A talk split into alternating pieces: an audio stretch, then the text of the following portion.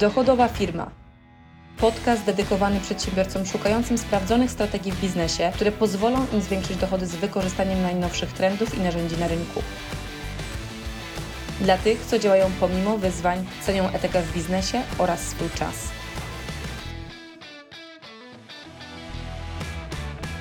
Chcesz, aby Twój czas, który poświęcasz na pracę, był dużo bardziej wartościowy, dużo bardziej efektywny. Może czasami masz poczucie, że zbyt długo zajmują Ci niektóre kwestie, a czasem może nawet masz wrażenie, że za mało czasu poświęcasz na odpoczynek czy rodzinę. W momencie, kiedy ja siadam do pracy, to pierwsza rzecz, która tak naprawdę była dla mnie takim mega dużym wnioskiem, który wyciągnęłam po tym, jak kiedyś, jeszcze lata temu, miałam okazję pracować w korporacjach, to była kwestia tego, jak faktycznie podchodzę do samej kwestii planowania. Jedna z takich dużych rzeczy, których się nauczyłam, to było to, że planując jesteś w stanie zaoszczędzić nawet 40% wykonania, czyli dobre przemyślenie tego, co jest potrzebne, żeby zostało zrobione, do czego to służy, jakie rzeczy muszą się wydarzyć, czyli wtedy przemyśli się wszystkie ryzyka, wszystkie kwestie, które mogą się po drodze wydarzyć, które potem nie opóźniają wykonania tego planu. Tak więc samo planowanie w sobie jest w ogóle bardzo dobrym mechanizmem. Natomiast jedna z rzeczy, która dosyć mocno mnie wkurzała wtedy, kiedy pracowałam tam na takich dużych projektach, które czasami trwały po rok czy 2 lata, tak sobie możesz nawet pomyśleć o zrealizowaniu celów, które dla siebie planujesz, to był fakt planowania od razu całych 2 lat albo od razu tak naprawdę całego najbliższego roku, co było dużym projektem, który trzeba było bardzo dobrze przemyśleć i przewidzieć praktycznie wszystkie możliwe rzeczy, które mogą się wydarzyć, co jest prawie niemożliwe, jeżeli jest tak długi cykl. I na przykład zaplanowanie jednego projektu, coś się przesuwało, coś się wydarzało, okazało się, że wszystkie poszczególne kolejne zadania i wszystko musiało być przeplanowywane, co traciło ogromną ilość czasu. Więc pierwsza zasada, którą chcę właśnie się z Tobą podzielić, żeby się u siebie wykorzystywał, i to był taki wniosek, który ja zaczęłam aplikować w moich zespołach, z którymi ja pracuję, to jest to, żeby planować w bardzo krótkich cyklach. Dla mnie ten najdłuższy cykl to jest 2 tygodnie, idealny cykl to jest cykl po prostu tygodniowy, tak? Czyli wiemy, co w danym miesiącu chcę, żeby zostało zrealizowane, więc jak ten najbliższy tydzień powinien wyglądać, co w tym tygodniu i w danym dniu faktycznie to powinno zostać zrealizowane. Druga zasada jest związana z tym, w jaki sposób faktycznie wybierasz to, na czym się skupić. Bardzo często trafiają do mnie od Was pytania a propos tego, jak, Basia, zdecydować się na to, na co powinnam najwięcej poświęcić uwagi, a na co tej uwagi nie powinnam poświęcać, czy nie powinienem poświęcać. Kluczem tak naprawdę jest to, co przynosi Ci najwięcej wartości. Szczególnie jeżeli ktoś jest na przykład jednoosobową działalnością albo bardzo malutką firmką, to takie tendencje, które ja widzę, to jest chęć robienia zbyt wielu rzeczy na raz i robienia za bardzo rozdrobnionej pracy. Najczęściej to wszystko składa się do tego, żeby bardzo mocno wyeliminować rzeczy, które są pracogenne, nazwijmy to tak, czyli wymagają dużego nakładu, dużego wysiłku pracy, a przynoszą mały efekt, bądź dają bardzo niską marżowość, a pochłaniają bardzo dużą ilość zasobów. I teraz jak Ty popatrzyłbyś i poświęciłbyś czas na to, żeby ocenić, co do tej pory robiłeś, w jakie projekty się angażowałeś, które z nich dla Ciebie po pierwsze dawały Ci najwięcej frajdy, ale po drugie były też najbardziej efektywne, pod jakim kątem byś nie patrzył, ja zawsze patrzę pod kątem i zyskowności i do czego to służy długoterminowo, patrząc na ten większy cel, to najczęściej okaże się, że wiele z tych rzeczy, które robiłeś do tej pory, powinny być po prostu wyeliminowane i powinny być zaprzestane, nie powinieneś więcej na nie poświęcać czasu i zaaplikować po prostu zasadę asertywności, powiedzieć twardo po prostu nie niektórym rzeczom, które do Ciebie przychodzą. Więc zawsze zderz, czy to, na co poświęcasz czas, zbliża Cię do tego Twojego długoterminowego celu i to jest coś, co jest najbardziej efektywne, na czym mógłbyś się skupić. Jeżeli nawet dzisiejsza propozycja, którą dajesz na rynku, czy rzeczy, w które się angażujesz, może nie wiem, inwestujesz w nieruchomości, może budujesz tak naprawdę biznes oparty o online i jesteś jednoosobową, takim tak zwanym one man show, jak to się mówi ładnie, to bardzo łatwo jest złapać kilka srok za ogon, zamiast po prostu pożegnać większość z nich i skupić się na jednej, bo skupienie na jednej daje Ci dużo większą efektywność Twojego czasu. Więc popatrz, co Cię najszybciej zbliża do Twojego długoterminowego celu, co jest dla Ciebie najbardziej efektywne i na to postaw po prostu, na tą kartę postaw inwestowanie swojego czasu, branie takich projektów i wykonywanie ich i zobaczysz, że bardzo szybko, bardzo dużo łatwiej będzie Ci nie tylko mieć frajdy z tego, co robisz, będziesz w tym dużo bardziej efektywny, dużo szybciej te rzeczy będą się działy, bo po prostu zostaną doszlifowane od A do Z, a nie będziesz skakał pomiędzy różnymi tematami. Kolejna zasada to jest zasada, która powiem Ci, że niestety często jest zapominana albo po prostu taka bieżączka dnia codziennego powoduje, że ludzie po prostu o niej zapominają. To jest po prostu najprostsze, co może być, czas na myślenie. Czasami 3 czy 4 godziny myślenia pozwolą zaoszczędzić Ci nawet tydzień, 2 tygodnie pracy. Bo w momencie, kiedy coś przemyślisz, przeanalizujesz, rozbijesz na części pierwsze, weźmiesz pod uwagę wszystkie możliwe alternatywy, czy właściwe pytania, które sobie zadasz, czy ta dana rzecz jest czymś, na co powinieneś poświęcać czas, czy to jest najlepszy możliwy sposób, żeby wykonać ten dany obszar pracy w sposób, który znasz, a może w jakiś sposób, którego nie znasz, na który warto poświęcić czas albo przetestować coś nowego,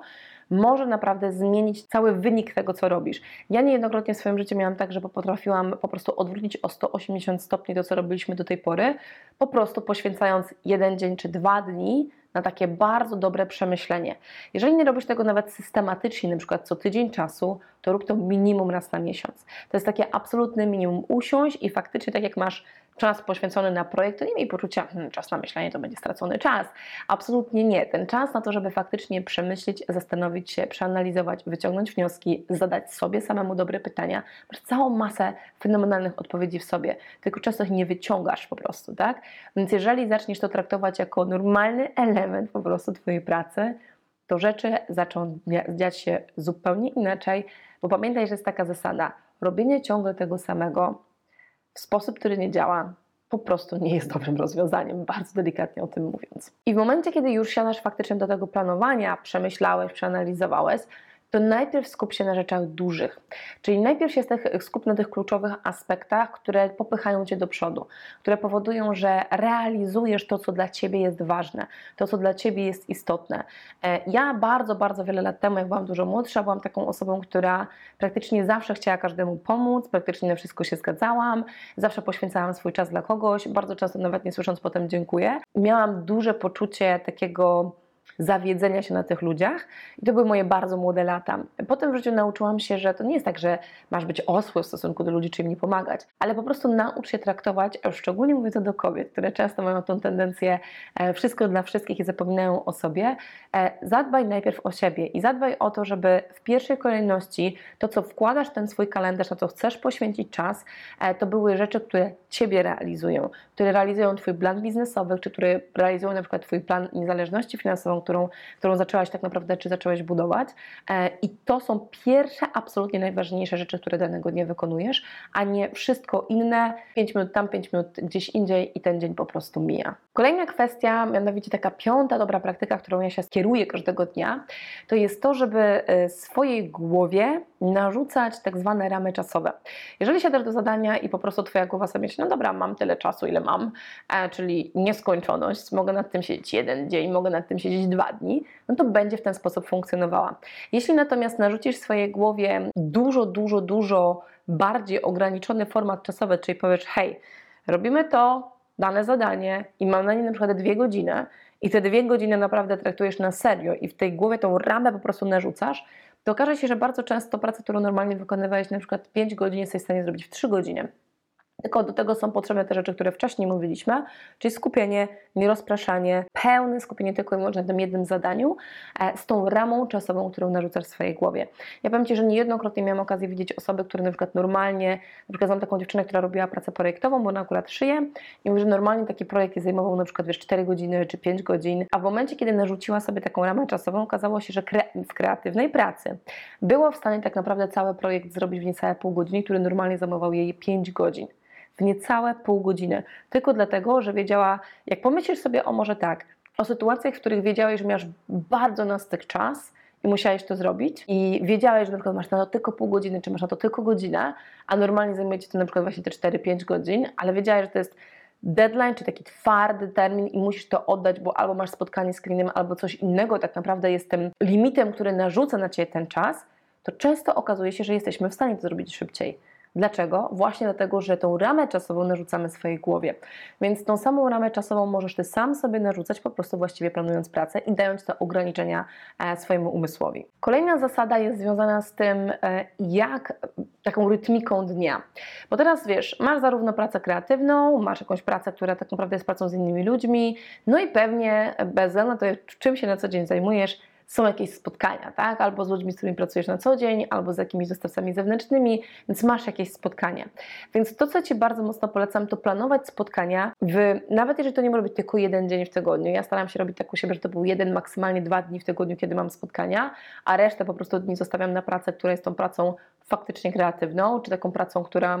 się mogę wyłączyć i skupić na czymś. Natomiast jeżeli nie możesz sobie na to pozwolić, bo masz taki tryb pracy, że codziennie potrzebujesz te spotkania faktycznie odbywać, to przynajmniej postaraj się po prostu ograniczyć liczbę dni, bądź ułożyć to w bloki czasowe, czyli na przykład poranki spędzać na pracy kreatywnej, a popołudnia na przykład mieć te spotkania. Choć w 90%